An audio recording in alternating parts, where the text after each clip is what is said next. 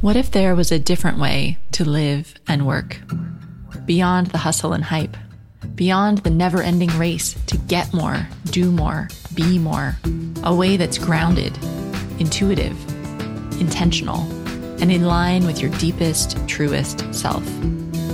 You're listening to Wellpreneur with me, your host, Amanda Cook.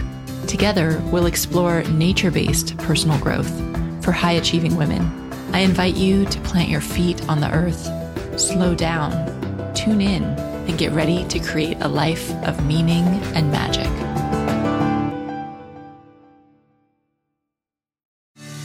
Welcome back to another episode of the Wellpreneur Online Podcast. This week I'm talking to Adina Grigore from SW Basics. SW Basics is this amazing natural skincare company, and Adina actually trained as a health coach, which is where I met her originally. You know, we both have a real passion for natural beauty. I guess you know my other business is actually teaching women how to make their own beauty products. So Adina and I initially got to know each other over just the fact that we love to make our own products. And so in this interview, it was actually really hard for me not to just talk about natural beauty products the whole time. But I had to stay on task. I did it for you because I knew not all of you are as crazy about natural beauty as I am. So we do talk about mainly how Adina has built her business. But of course, we talk about a bit of natural beauty too at the end because I just couldn't help it when you've got the two of us on that call. So, you know, I really like to talk to people that are bringing health and wellness in the world in a variety of ways. And Adina has this incredible product line that's gotten really great media coverage, amazing like celebrity endorsements,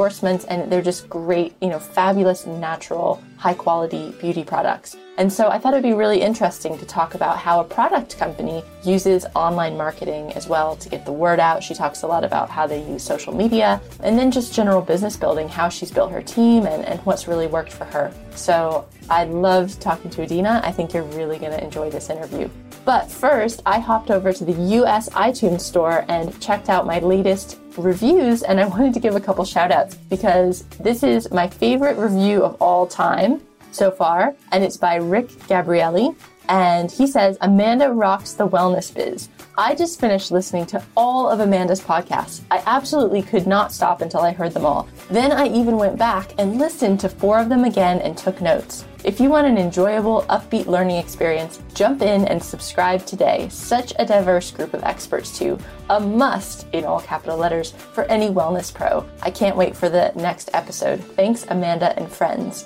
So thank you, Rick. Woohoo! You win the award of my very favorite review so far. I'm going to take a picture of that and hang it in my office for days when I'm just feeling not so optimistic. So I really appreciate that. And if you want a shout out on the episode, you can go over and leave a review in iTunes because I love getting them. And also, it helps me to get the word out about this podcast because iTunes publicizes podcasts that have good ratings and reviews. So it would really help me out. And just as one last reminder, as always, always, there are show notes for this episode. If you haven't gone back to my website, you can just go to wellpreneuronline.com slash 21 and you can get all the notes and links to the guest website and links to everything that we talk about. Plus, you could leave me a comment or ask a question and, and really engage with the community there. So that would be cool if you want to hop back to the show notes, wellpreneuronline.com slash 21.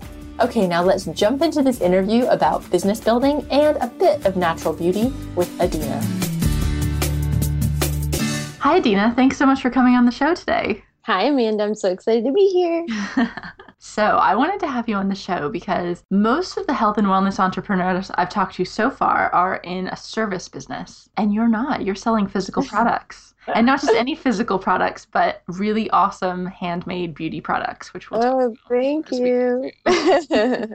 so yeah, so and I remember that we met. Gosh, when did we meet the first time? It was back at in Long Beach, I think. Oh my gosh, conference yeah. years ago. hundred years ago. Yeah. Yeah. And um, since then, your company has just completely grown and changed, and you've gotten amazing media coverage, and you seem to have been developing this cult brand of really natural beauty products. So I was wondering if you could just tell us a little bit about your story and how you started the company. Yeah. So after studying nutrition, like you, when I graduated, I sort of felt I loved what I was doing. I was working as a personal trainer and a holistic health counselor, and it was really exciting to me. And it, it's a really, really amazing industry. I sort of fell into what I do now because of two reasons. The first is that it was very personal to me. I have very, very sensitive skin. I can't use most of what's on the market. And when I started getting healthier and started living more holistically, I felt like I was doing the same for my skin. I was switching to all natural products and thought that I was doing everything better. And that was one of the only, it was like one, the final connection that that wasn't being made for some reason. So it sort of forced me to get in the kitchen to solve the problem on my own. And then once I did solve the problem on my own in the kitchen, it made me realize that wow, this is really a huge gaping void in the market that isn't being touched. So I think from being surrounded by holistic health counselors and people working with people on nutrition, I felt like, you know what, this is going really well, but the skincare industry is not going so well. There's not really a lot happening for sale on the shelves that would help people the way that you know the way that food is is starting to get better so i felt like the products that i was making for myself should have been available for people and I felt like it was just an opportunity. You know, I spent a lot of time doing research and looking around and making sure that I was right. and mm-hmm. then and then I kind of just went for it. You must have had fears in the beginning, like I still have fears. have fears every day. Definitely. I mean, I started out really slow. I was working full time. I think I was really lucky that I had chosen to do nutrition because I use nutrition as my not as my front but as my main event for a very, very long time. So, one of the things I did first was a lot of, I was doing workshops for nutrition, and mm-hmm. then I just transitioned the workshops and started doing DIY workshops. And I think this was a really good way of gauging people's responses. And it was really scary even then. But back then, I sort of got to go, I'm going to teach you how to make this stuff, and I'm not selling it to you. And it was actually largely those workshops that made me decide to sell it because people would line up at the end of classes and be like, I want to buy more of this. I want to buy some, which was a little funny because I was teaching them how to make it. But it made me decide, oh, I should try to do this. And then even from there, I didn't I didn't take like a huge step forward from there. From there, I launched an Etsy shop. I did local farmers markets and flea markets. So I definitely did all the steps that aren't I mean, there's still there's still the right steps forward, I think, but they're not these huge. It took me a long time to go to my first store. I would say that's like the big, the really scary thing, you know. Right. I'd forgotten that, and I think a lot of people do when they see like if people go to your website. It's gorgeous and it just looks like you really have it all together and you've got this whole big line of products. But that's really good to hear that you actually started out with just an Etsy store. Oh, I guess yeah. just to test the waters and and start to get customer feedback too. Absolutely. And actually, a really interesting thing about that is I did horribly on Etsy. If I had just decided based off of Etsy whether I should move forward, I probably would have quit. Mm. But I think it was still a really good way of the way I ended up thinking about Etsy was getting to develop the line and the packaging sort of behind the scenes. Like it felt a little bit like no one knew that I existed besides my friends and family. And so I was like, okay, well, we're going to experiment with the logo and we're going to experiment with the packaging and we're just going to try a million different things. But if I hadn't had in person workshops and markets and had just launched on Etsy and like sat and waited for us to become successful, I would have sat and waited a very long time. Mm-hmm. I mean, that's true of in know, general. Even, yeah, and just yeah. selling services or anything online, like you can't just put up a website and just assume people are going to come to you. You still have to get out and Oh my gosh. If hustle. everyone knew that, they would yes, that's the number I think like a huge huge thing that took me a long time to learn. You can't just like proclaim what you're doing and then think everyone's going to care. Even though they should, you know? They really should. They should. When you're doing something awesome. Yeah, yeah. You're like, "Come on, guys. I know you want this." And it's also hard because sometimes like when you could just feel like you're promoting too much like you don't want to annoy everybody by promoting all the time totally. you know? But then at yep. the same time if you're not promoting yourself well who is? Then you're not gonna exactly. Mm, yeah. the main problem amanda you nailed it tell us the big turning points. When did things start to really come together? Because I think you have, I watched one of your little videos online and you have a team in Brooklyn making yeah. products. And the thing that's nice about products is, as far as self promoting, it's a little bit easier because you just send people free shit. You know, that's it's a little bit different than when you're promoting a service because when you're promoting a service, you can only really talk about it, right? But with products, I basically spent, I mean, still to this day, we send out so much, so, so, so many samples. But at the beginning, that's just what it was, right? Get it in the hands of everyone and anyone and try to see what they think and how it goes. So, one big break for us was well, and one of these things included sending it to press people. So, one big break for us was sending it to Gwyneth Paltrow's team, and she featured us at this point we may have actually still been on Etsy and they featured us. Amazing. Or we, we maybe had just switched over to a real site. And yeah, they put us on their website and this was within I mean, we were still hand doing our labels. We had no business being on there. but it was huge. It was a huge deal. And I mean, it was huge sales wise. It's huge to this day actually. This was in 2011 and still people still come to us having found us on there. But I think more than anything, the thing that it did is made us realize or made me realize I didn't feel ready, right? Like I didn't, I wasn't stoked on our packaging and I wasn't, there was a bunch of stuff I wanted to fix. But it sort of makes you be like, oh, that doesn't matter, right? It's good that we did it because we wouldn't have been found if we hadn't just gone for it. And the tweaks happen. You don't have to like wait until you make it perfect to get people to see it and from that moment it sort of just kept you know we got picked up by other press events and and then store wise our big break was actually my like an alma mater i'd say where i was working before quitting which was one lucky duck in the city the raw food pure food and wine and one lucky duck. They're like a big raw food restaurant and they have an e-commerce site and i was working in the office i was working in the juice bar. And sarma the owner took a huge like leap of faith on us and featured us on the site and so basically the last, thing, the last thing i heard you said sarma the owner took a big leap of faith on us. Can you kind of go yes. back and start like yeah, that yeah. sentence again yeah. and, uh-huh. Yeah. So the second big thing that happened for us was our first store and it was from my boss at the time sarma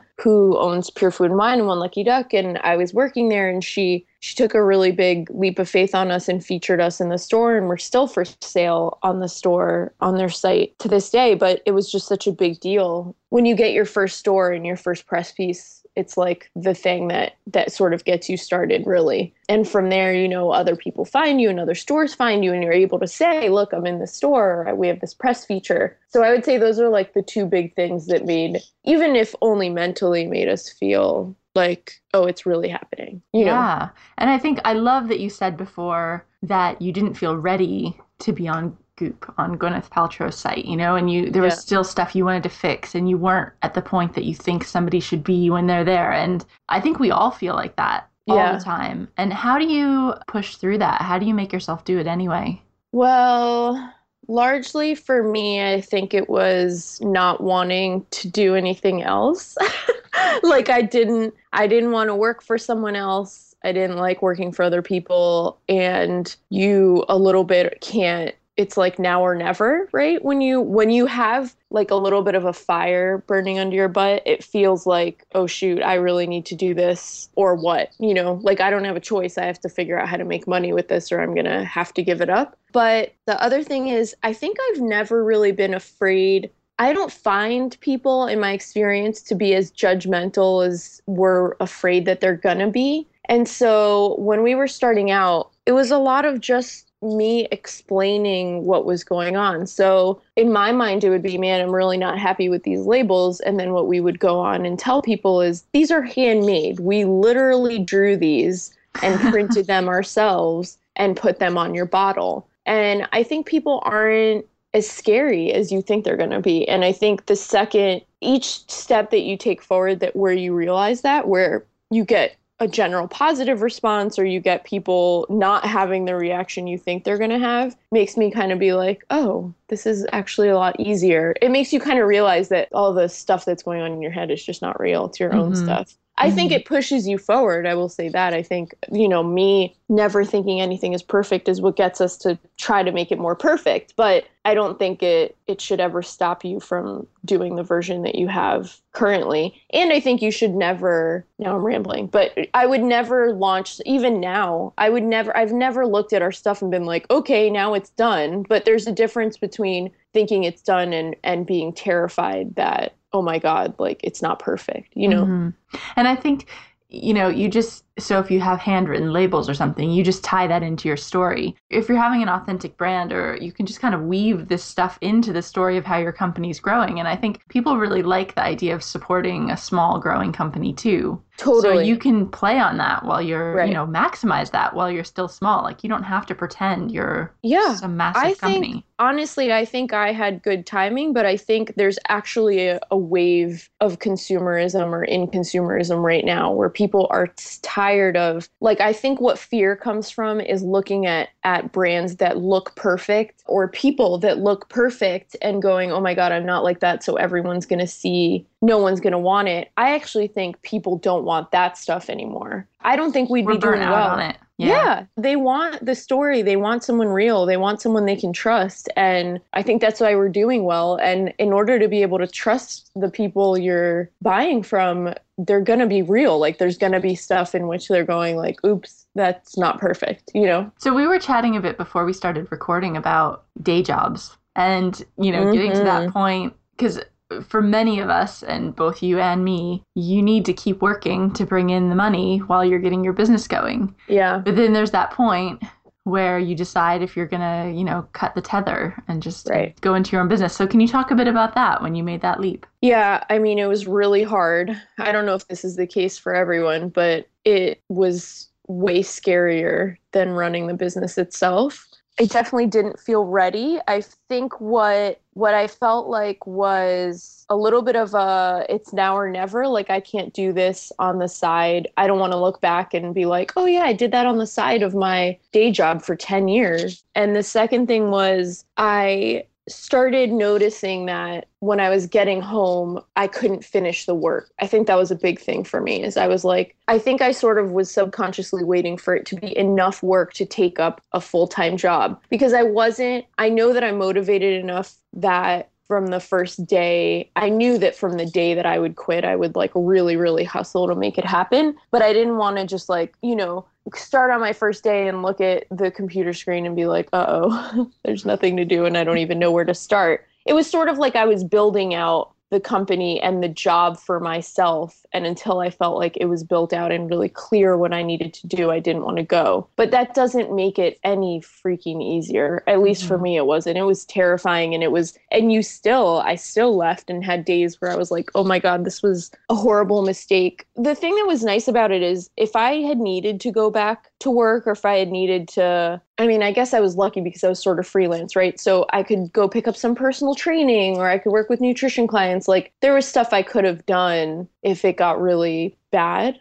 Right. Luckily, it never did. But I think that having that sort of idea, like, you know, I've had friends who have done it and then they feel like they failed if they need to go back to getting paid for something else. But to me, that's just, I would have thought of that as like getting money for the company. You know what I mean? Getting money Right. to be able to do this again. I wouldn't have thought of it as like giving up or Forever. having failed. That's exactly. such a great way to look at it is that because I think a lot of times, you know, people do when you're getting a business going, it takes a while and you might have to go back and forth and get bridge job and get little things to bring in some extra income. And it, it's not like you have to give up yeah. your business dreams for the rest of your life. It's it's funding. Like you said, Right. it's like getting investment in your business, but you don't have to give away ownership. You keep the ownership. So it's I mean, I think it's okay. I think that's a really Yeah. good way to look at it. yeah. Well, I was just going to say for me, because I, you know, in a way, it's nice that you'd been doing a little bit of freelancing before. Because Yeah. I was also terrified, but I'd come from like corporate job where that's all I knew, and I couldn't even Right. imagine what life would be like not having to go to an office. 40 hours a week. Like I didn't even know what people did when they weren't if they weren't in a corporate job. Like that was just all I'd experienced. And Right. I was terrified.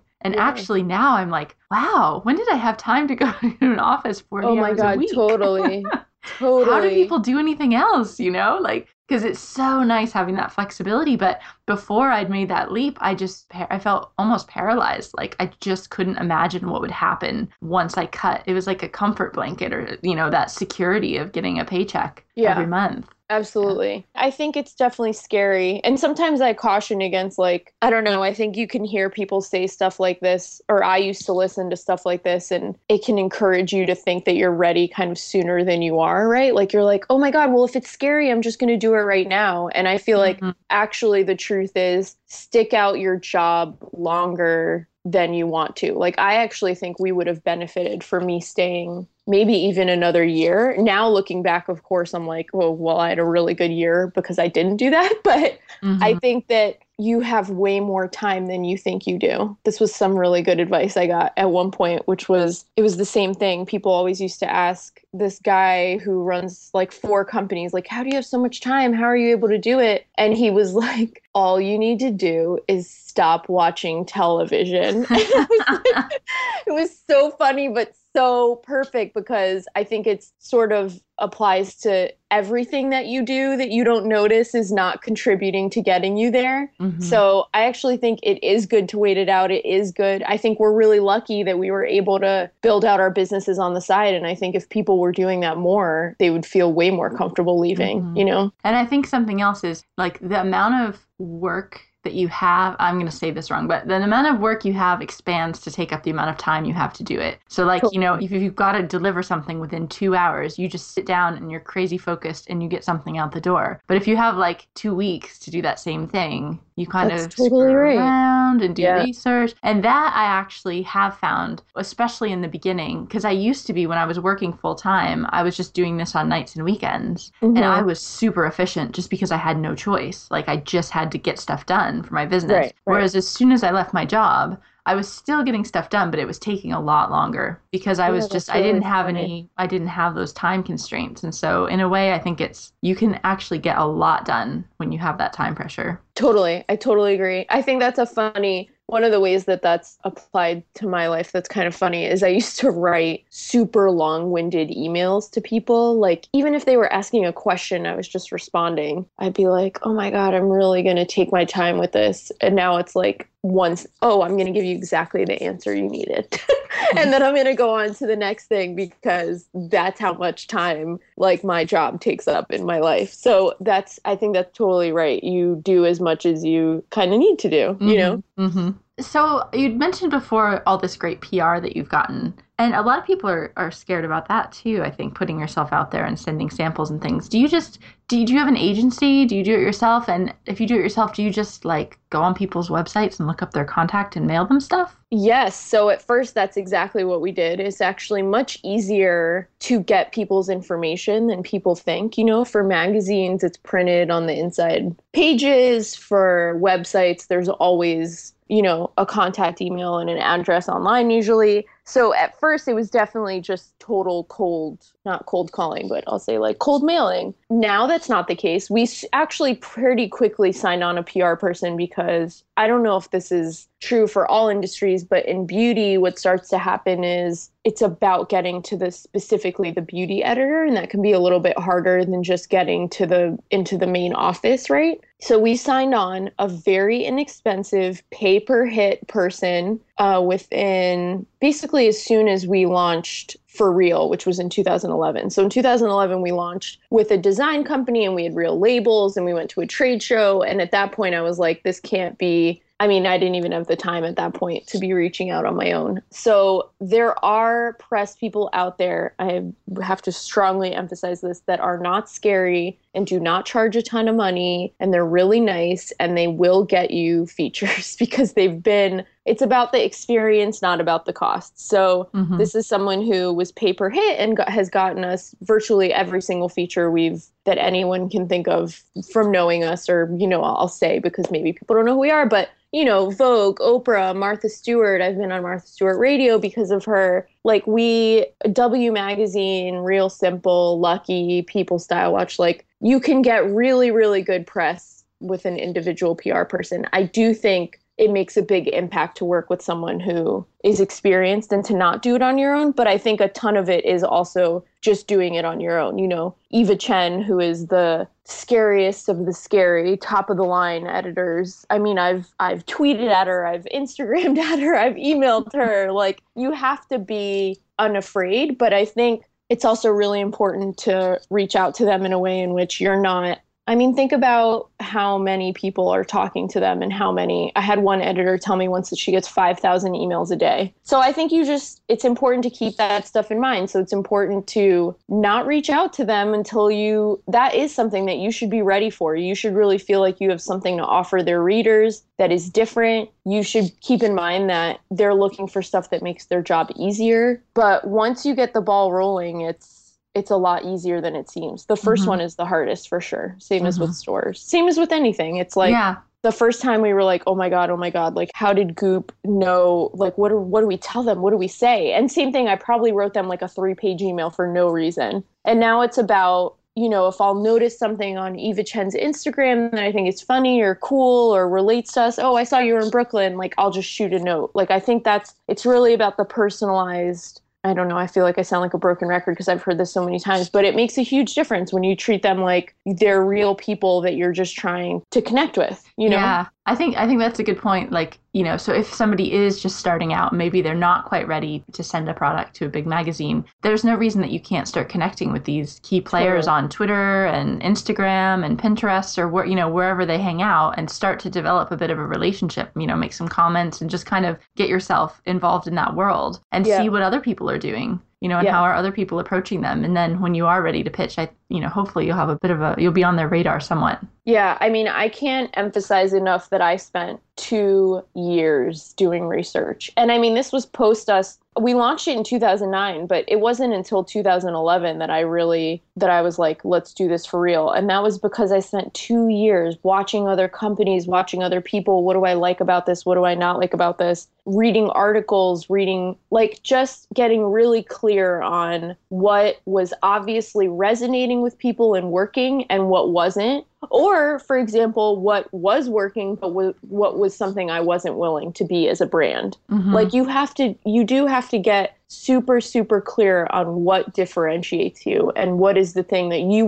really want to do for the rest of your life because if you don't get really clear on it you don't want to wake up and be like wow i quit and i went full time and i'm like even more miserable now you know Right. Yeah. No, totally. Don't create a job for yourself that you hate. yeah which is Right. can totally happen Mm, definitely. if you're not clear on what you really that was one of the things for Etsy with Etsy for me is I just I got on there and I realized this is a beautiful beautiful website for crafters. This is for people who hand make these gorgeous products that they sell to people. They are artisans. That is not who I am. I wish so much that I was every time I try to cook or sew something I really wish that I was, but I'm just not. So it became that was like actually a very very hard realization for me and then now i'm like oh i'm just i'm more inclined to be like i want to grow a business. I don't want to craft something. Mhm, like you have to really know. And i really wanted to be a crafter. I wanted to be this person that would like stand over the stove and make skincare forever. And not overnight a year or two in i was like no this is not for me. I want to be out there talking you know? Mhm.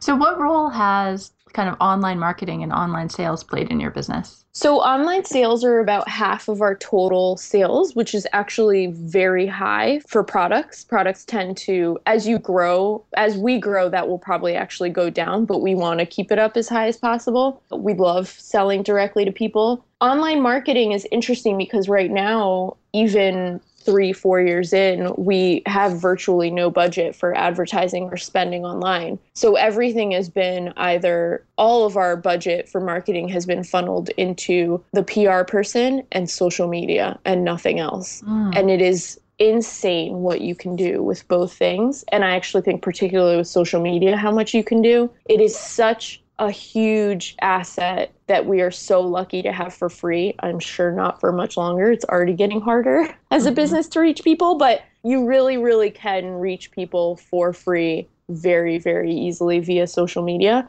We're just now this year starting to build out a budget for online marketing, but it's huge. I mean, because I actually think word of mouth is what's biggest of all for us. And that's still, you know, in a virtual world, word of mouth really means online word of mouth. hmm So, what if uh, I'm curious about social media then? Which platforms are you finding or have you used the most or that you find the most effective? So now we we actually have our a rock star social media person, Mackenzie. She's amazing. So she we're on everything, right? Facebook, Instagram, Twitter, Google Plus, Pinterest. What's really funny is they surprisingly, so I would have thought I think I would think Facebook. I've always thought Facebook is the biggest. They actually all kind of equally filter traffic to the site the same. Pinterest is oddly huge for us which is really funny because I only go on there because I want to look at beautiful things. But Mackenzie runs our Pinterest and it's like gives us crazy amounts of traffic. But I think as far as engagement and feedback, Facebook is best. And I think as far as like growing the awareness about the brand, Instagram is actually our biggest one.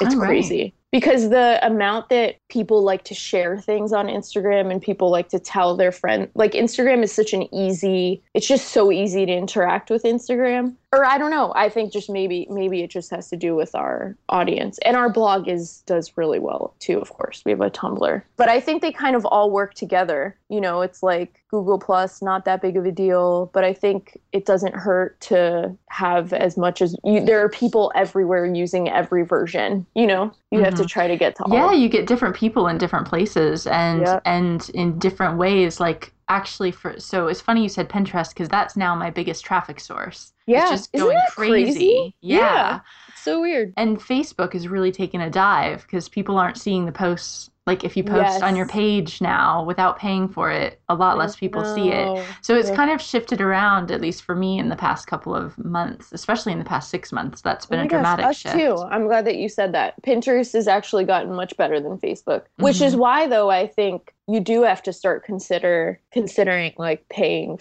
to get in front of people. Mm-hmm. Well, yeah, I, I think it is going that way. Yeah, definitely. You just want to do it at the right time and not. You can't. I mean, as a small business, you just can't afford. We can't afford to build out these ads that we don't know what they're going to do. And we've been very lucky, but I think it's not even luck. I think it is actually very easy, you know, for a long time and to this day actually like virtually any blogger that that emails in and wants to feature us on their site, we're like, great, because it doesn't matter how big a blog is, it's on Google. Yes. It will appear to people. And so if you have one blog that mentions you, that's not going to be the same as if 50 blogs mention you. Yeah. You know, like there's there is access to media everywhere around us. You just have to work harder for it. It's either work really hard to get it or pay for it. Mm-hmm.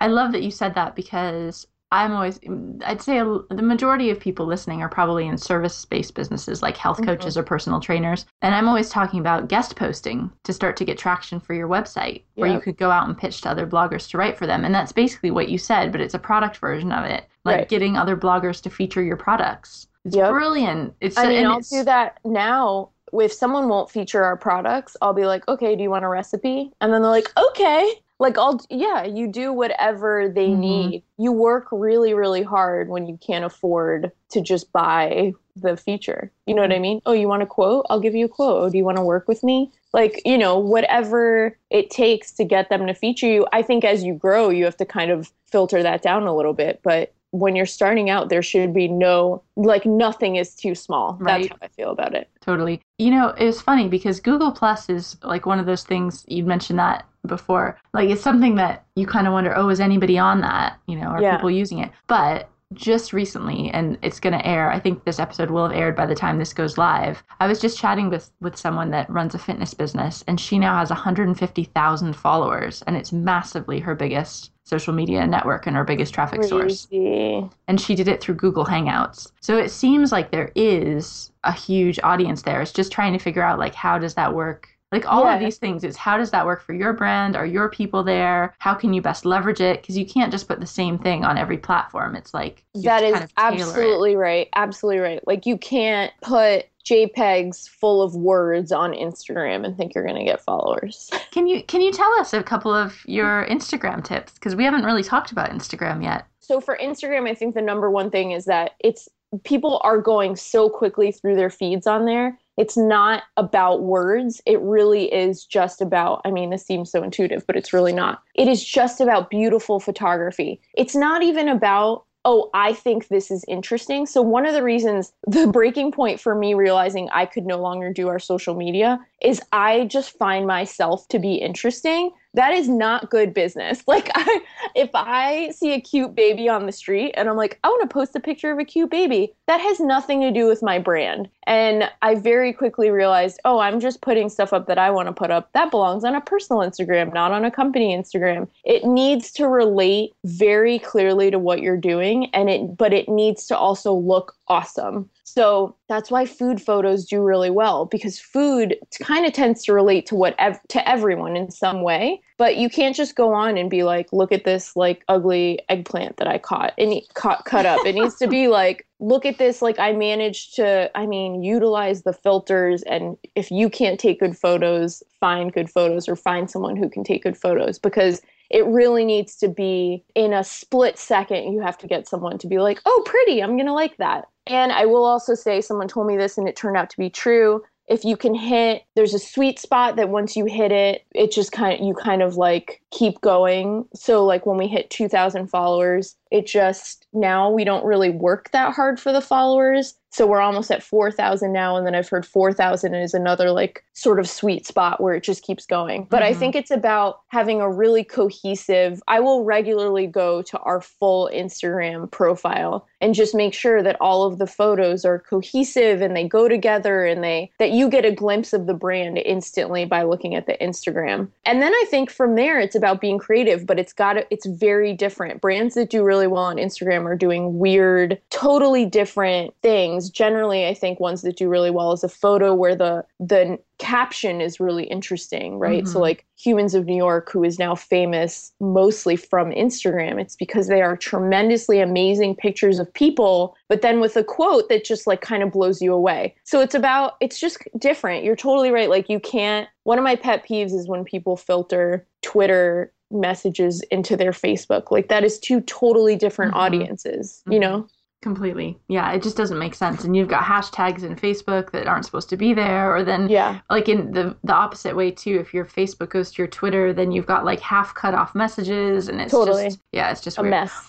well, we're kind of you know starting to run low on time, but I did want to talk a little bit about natural beauty with you right at the end. So I was wondering because you and I both love that. My favorite and your favorite. Yeah. yeah. so can you share with us your some like one or two of your favorite natural beauty tips? Oh my gosh, yes. So use less. I mean, they're probably going to be all things that you've said before, but that's, that's okay. fine, Say right? It. We're just Say drilling it. it in. Yep. Use less stuff in general, and I feel like this I cannot overemphasize this point.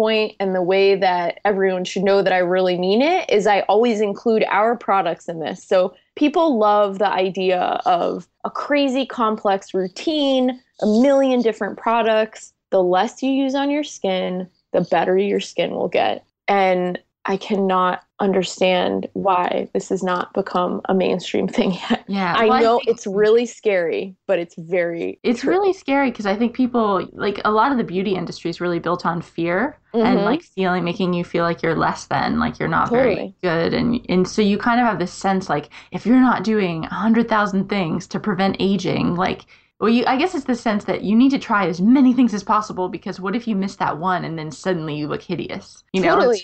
you just, oh my gosh, right. Mm. I mean, people will come to me and they'll be like, but if I don't wash my face tonight, won't I break out tomorrow? That is so false. Like, it is crazy how much I mean, it is entirely the industry's fault, and the marketing is like a disaster. That's another reason I got into it because I was like, this is, pardon my language, bullshit. It is crazy how women are being made to feel mm-hmm. about their cosmetics when it's just not true. So that's like the first thing I always say to people before they try our stuff, before they try to change anything, before you change anything, just cut back, cut back as much as you possibly can. And if you can manage to not be afraid and cut back all the way to water, it is the best way to like quiet your skin and calm it down. Mm-hmm. You're freaking everybody out now thinking about not having mascara, but I know.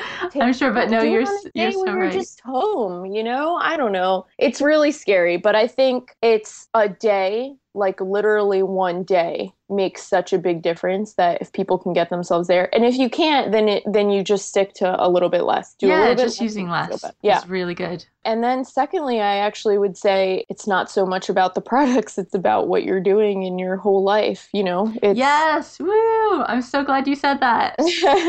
it's ninety percent what your lifestyle is like and particularly your food and 10% what your products are. So like you were saying, trying to find all these being afraid that you haven't found the miracle product that's going to solve everything, you're going to stay afraid forever because you're never going to find it. And that is all marketing baloney that is not true. You cannot anti age. You cannot solve wrinkles with a product. You cannot fight chronic breakouts with a product. Like, none of that is real. That is all made up. If it was real, we would all be using the same product. Yes exactly.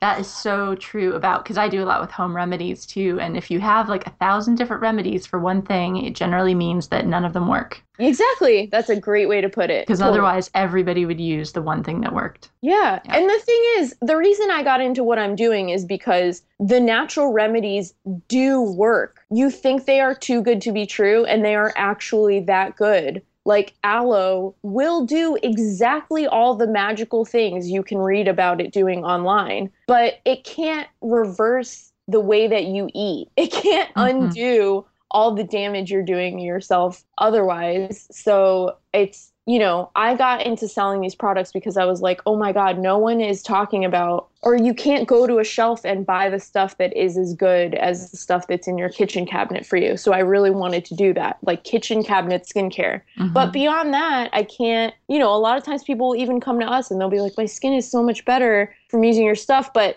I can't get rid of this thing, you know, this rash I've had my whole life or this these breakouts I've had my whole life. And I'm like, that's not how the, that's not how products work. You mm-hmm. have to mm-hmm. think about everything, your whole life. Mm-hmm. You might have to change how you eat. Yeah. Shocking, but Scariest true. part. no one wants to hear that, but it's true. Mm-hmm. And the good thing about cutting back on products and using less is that you can actually get really nice stuff. So you can have a few products of like yours that are just right. beautiful and that are really good for your skin. And you don't need to keep, you know, going out and spending hundreds of dollars every month on skincare. Yes and you pinpoint what the problem was. It is like an elimination diet for your skin. You find the stuff that works and you get rid of the stuff that doesn't work. Mm-hmm. I love it. I love it. It's so simple.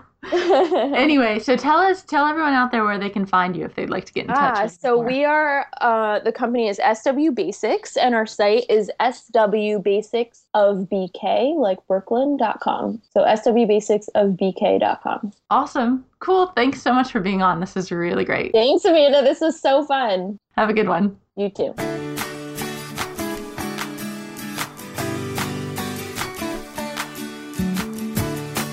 Thanks so much for listening to this episode. Don't forget you can get all the show notes, everything we talked about in this episode, and links back to SW Basics website back at my website, which is wellpreneuronline.com slash 21. And if you enjoy this podcast, I would love it if you would tell your friends to spread the word so everyone can make a bigger impact with their health and wellness business. Thanks so much for listening, and I'll see you back here next week in the next episode.